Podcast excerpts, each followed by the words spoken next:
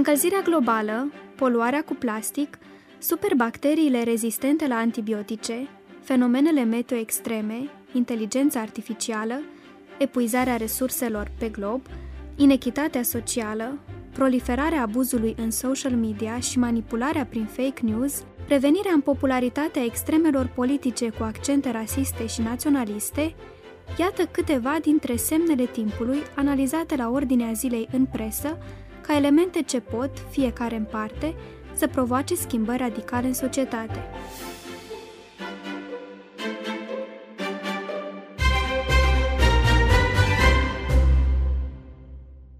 De ce oare nu vorbește nimeni și despre pierderea răbdării?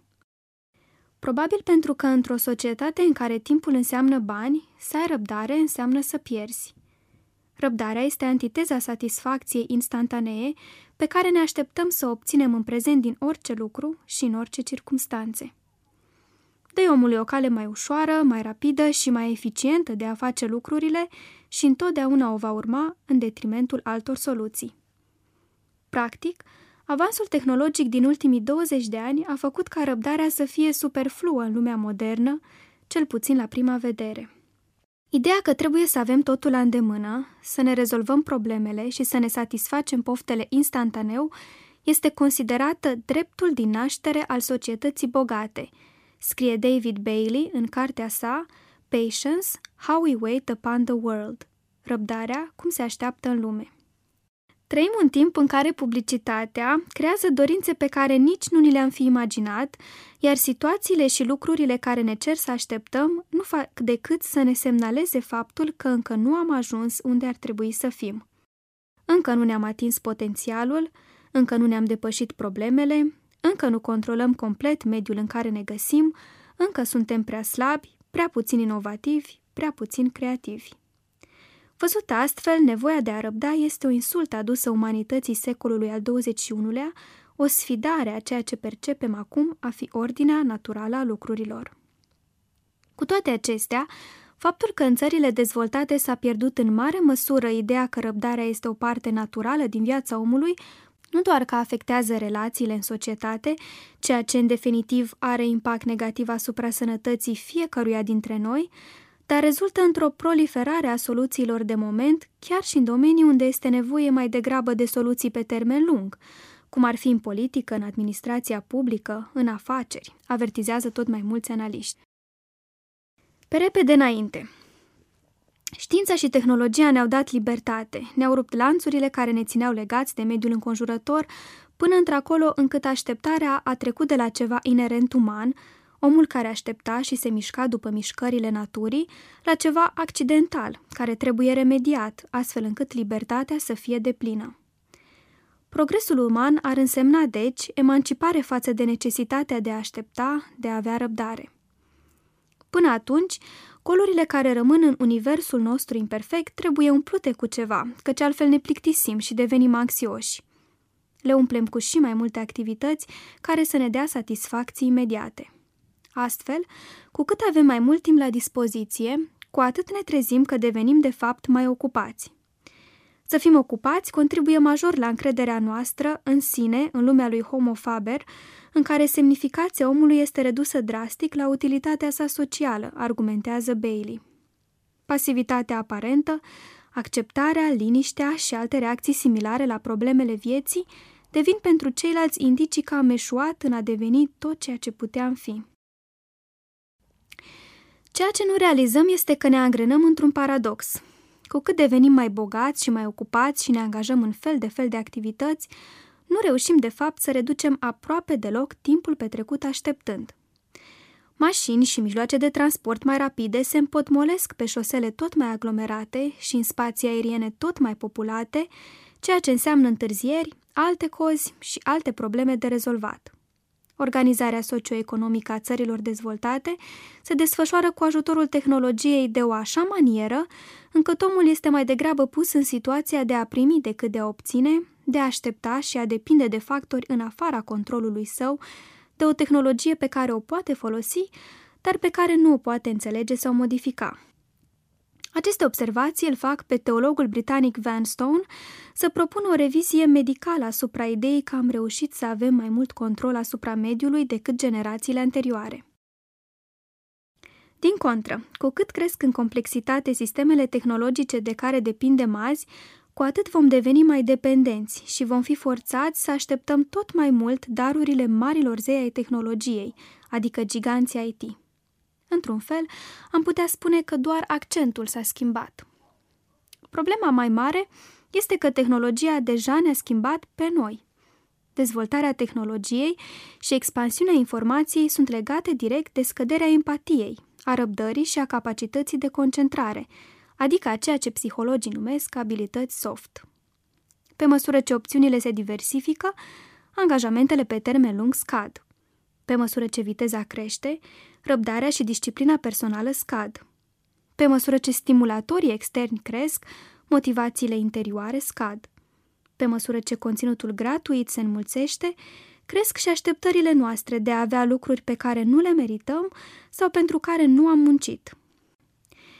Toate aceste fenomene, aplicate la generațiile care sunt și vor fi complet conectate de lumea de dinainte de internet, pot duce la stagnare în educație, urmată de stagnare în inovație și rezultând în stagnarea creșterii economice, avertizează mai mulți experți intervievați de Centrul de Cercetare Pew. O societate bogată în informații este o societate săracă în atenție, spunea faimosul economist american, laureat al premiului Nobel, Herbert Simon. În același timp, este o societate paralizată de decizii proaste, adaugă autorul și profesorul de drept Frank Pertnoy. Incapacitatea noastră de a avea răbdare ne face incapabil să ne concentrăm și să luăm decizii bune. Abilitatea noastră de a gândi pentru viitor este ceea ce ne separă de animale, dar tehnologia ne face să acționăm pe loc și să luăm decizii pe moment. Trebuie urgent să ne întoarcem la ceea ce ne definește ca oameni, spune Pertnoy.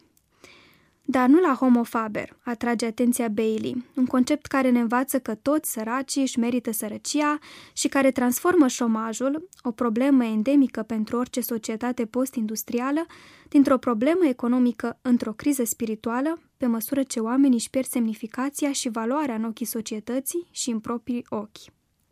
Ce este cel mai important acum este să recunoaștem că așteptarea și răbdarea sunt în centrul vieții noastre, nu din cauza naturii acestei lumi imperfecte, ci datorită a ceea ce suntem ca oameni. Făcut să fim interdependenți, incompleți în izolare unii față de alții, susține Bailey.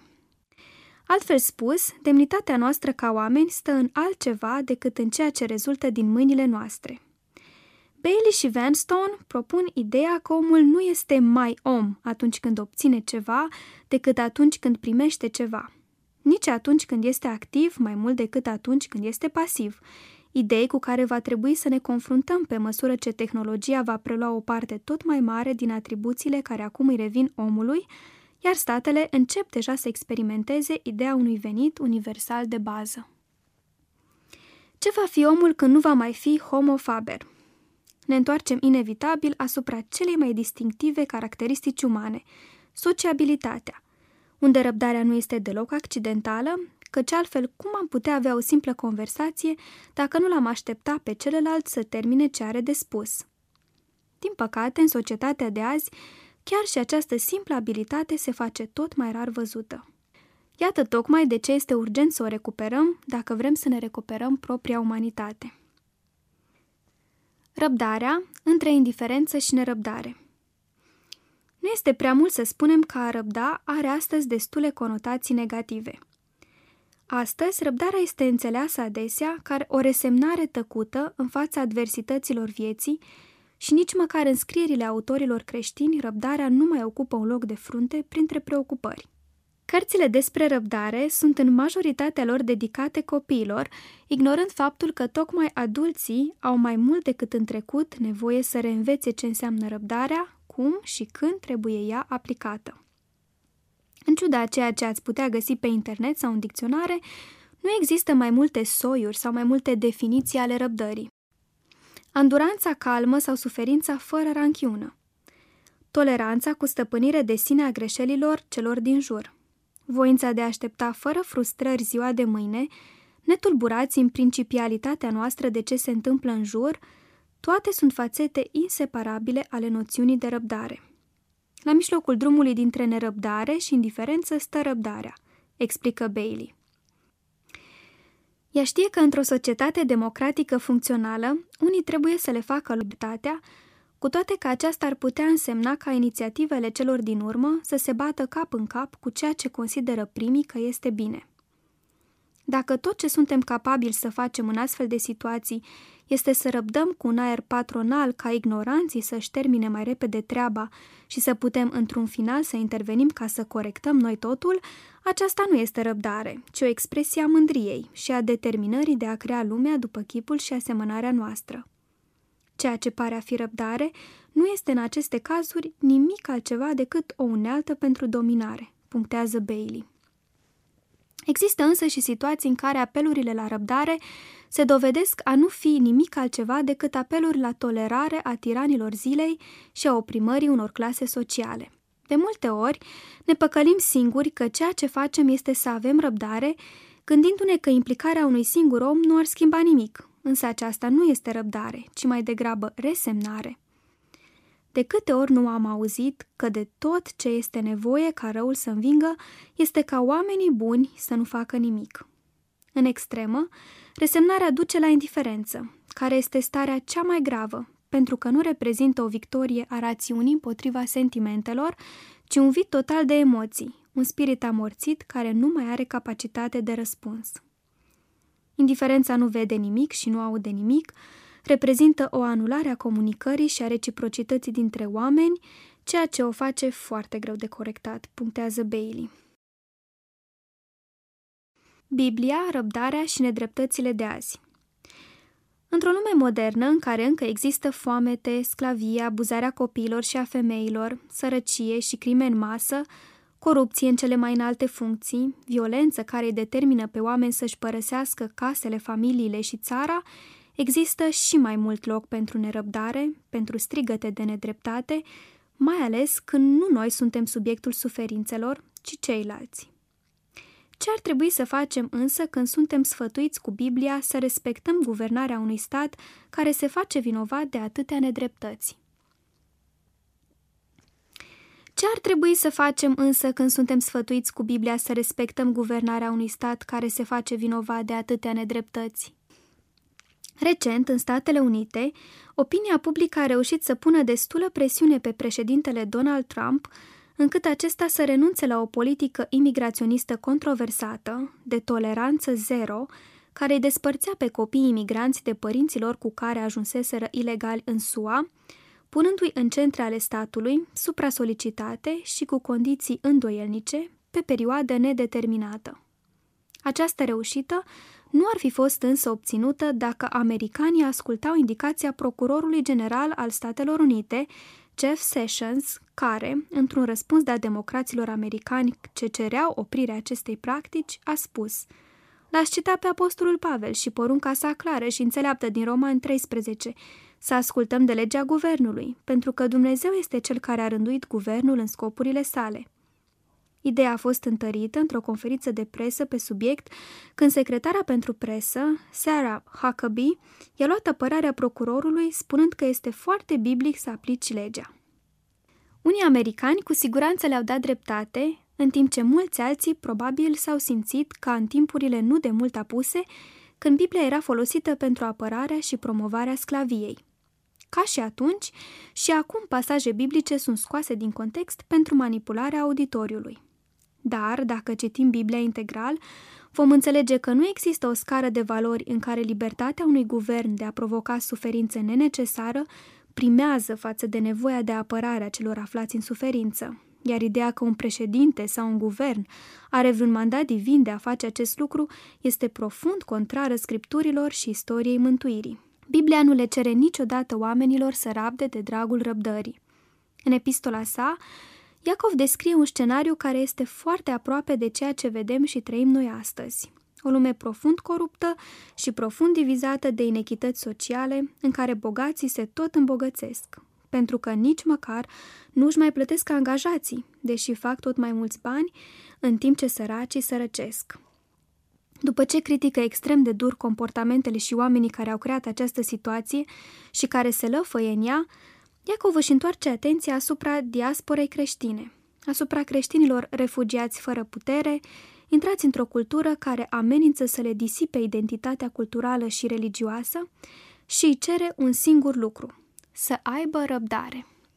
Dar nu orice fel de răbdare, ci răbdarea lui Iov. Exemplul poate părea bizar pentru cei familiarizați cu suferința lui Iov, care pare că numai răbdare nu are, din moment ce se plânge constant de nedreptatea suferințelor sale. Dar răbdarea pe care o are Iacov în minte nu este pasivitate, o stare de amorțeală tăcută, de anestezie a minții raționale și a inimii, ci perseverență și curaj în fața suferinței, explică Dan McCartney. În final, căutându-și dreptatea, Iov nu a sucombat nici teoriile prietenilor săi, cum că el ar fi fost de vină pentru necazul său, nici impulsului de a renunța la credință, ci s-a ținut, ancorat de Dumnezeu, ca de contextul mai mare în care trebuie să judece situația, iar Dumnezeul cel bun, care promite o zi a explicațiilor și o zi a răzbunării, l-a ajutat să treacă peste disonanța cognitivă pe care o resimțea. Răbdarea lui Iov implică acțiune și o decizie asumată, care face loc unei transformări a gândirii ce l-ar fi pregătit pentru probleme viitoare. Dar Iacov plusează aici și din rațiuni mult mai practice, și anume din nevoia de a-ți păstra prietenii. Pentru că într-o situație în care nu se mai poate face nimic pe moment, Oamenii care nu au capacitatea de a răbda încep să se întoarcă unii împotriva altora, să arunce vorbe grele, să caute vinovați, să poarte ranchiună. Fără răbdare, frustrarea va elimina de una singură o cauză bună.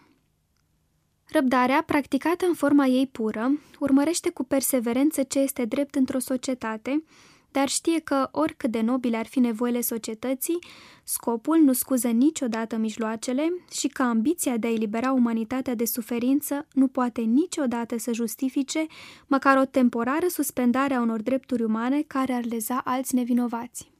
Iar în situațiile în care nu se poate face nimic, răbdarea devine singurul mod prin care păcatele lumii mai pot deveni vizibile. Poate cea mai clară ilustrare a acestei idei este prezentată în mitul lui Sisif, care, pentru o crimă nenumită, este condamnat să împingă la deal un bolovan care mereu se va rostogoli la vale sub propria greutate. Sisif este condamnat să-și petreacă viața repetând această muncă perfect inutilă. În fața acestei absurdități, răbdarea devine chemarea sa – Perseverența sa este o metodă de a păstra mereu viu încă poate protesta împotriva condamnării sale și că astfel poate lăsa o amprentă în lumea aceasta. Fără răbdarea unora, crimele lumii ar trece neobservate și nepedepsite. Sisif îndură în numele protestului său, concluzionează Bailey. Adevărata putere a răbdării, speranța. Într-o lume care ne ofensează în multe feluri, în care oamenii pot fi răi, violenți, lipsiți de scrupule, iar circumstanțele impredictibile, răbdarea este răspunsul înțelept pe termen lung. Dacă de fiecare dată când ne simțim sub asediu vom exploda de nervi și vom lupta împotriva nedreptăților, vom avea o viață scurtă și nenorocită, pentru că ne vom distorsiona abilitatea de a aprecia și de a ne bucura de lucrurile bune din viață. De fapt, dacă am putea face o sumă totală a problemelor pe care viața ni le scoate în față, probabil am ajunge la concluzia că, de fapt, nu avem multe variante decât să așteptăm. Însă să știi să aștepți este o calitate rar întâlnită. Cum știm când este nerăbdarea justificată sau când ar trebui să avem răbdare? Cum știm să facem diferența între o nerăbdare sfântă și o răbdare care își urmărește interesele personale? Nu este scurt drumul pe care trebuie să-l parcurgem pentru a cunoaște diferența, însă la fel cum doar binele ne poate învăța despre rău, doar răbdarea ne poate educa să fim vigilenți atunci când suntem nerăbdători, ca nu cumva nerăbdarea noastră să devină un viciu, să fie nedreaptă, egocentrică, mândră, ci mereu să fie o virtute, prudentă, altruistă, în slujba dreptății. Iar răbdarea este o trăsătură dobândită prin exerciții și experiențe de viață în care de multe ori vom eșua. Important este să învățăm mereu lecțiile, pentru că această viață nu va înceta niciodată să ne testeze. Când vom fi învățat răbdarea, vom fi învățat de fapt să avem curaj să trăim pentru lucruri pe care nu le vedem, pentru evenimente, circumstanțe și oameni care ar putea să nu vină niciodată. Nelson Mandela a fost unul dintre cei mai curajoși oameni. În 27 de ani de închisoare, în condiții degradante, abuz și foame, Mandela nu a devenit ranchiunos și nu a renunțat la ideea că odată, în societatea africană, albii și negri vor trăi în pace și libertate. Nu știa dacă va mai apuca să iasă din închisoare, dar credea cu putere că într-o zi va simți din nou iarba sub picioare și soarele pe față ca un om liber. Pentru Mandela, speranța însemna să-ți ții capul îndreptat spre soare și picioarele în mișcare spre înainte. Au fost multe momente negre în care credința mea în umanitate a fost îndelung testată, dar nu am putut și nu am vrut să mă predau disperării. După ce a ieșit din închisoare, la 71 de ani, Mandela a ghidat o țară întreagă spre democrație și libertate, fără eliminarea violentă a minorității albe, după cum aceștia din urmă se temeau. Viața sa este unul dintre cele mai puternice exemple ale forței răbdării practicate în sensul ei adevărat, al perseverenței calme în niște principii care au însemnat un miracol nu doar pentru sine, ci și pentru 43 de milioane de oameni. În discursul său la învestire, Mandela le-a mulțumit oamenilor de rând pentru determinarea calmă și răbdătoare cu care și-au recucerit țara. Viața lui Mandela este un exemplu viu că atunci când ne dorim ca societatea în care trăim să fie caracterizată de dialog și reciprocitate, de bună înțelegere și toleranță, răbdarea stă chiar în centru. Salutare! Sunt Loriana Țiplea și te invit să ne urmărești în fiecare luni și joi pentru perspective distincte și repere într-o lume permanent în schimbare. Găsește acest articol, dar și multe altele pe semneletimpului.ro. De asemenea, te invit să urmărești activitatea Amicus atât la nivel național, cât și a filialei din centrul tău universitar, pe Facebook și Instagram. Iar până la următorul articol, te îndemn să trăiești o viață plină de sens. Pe curând!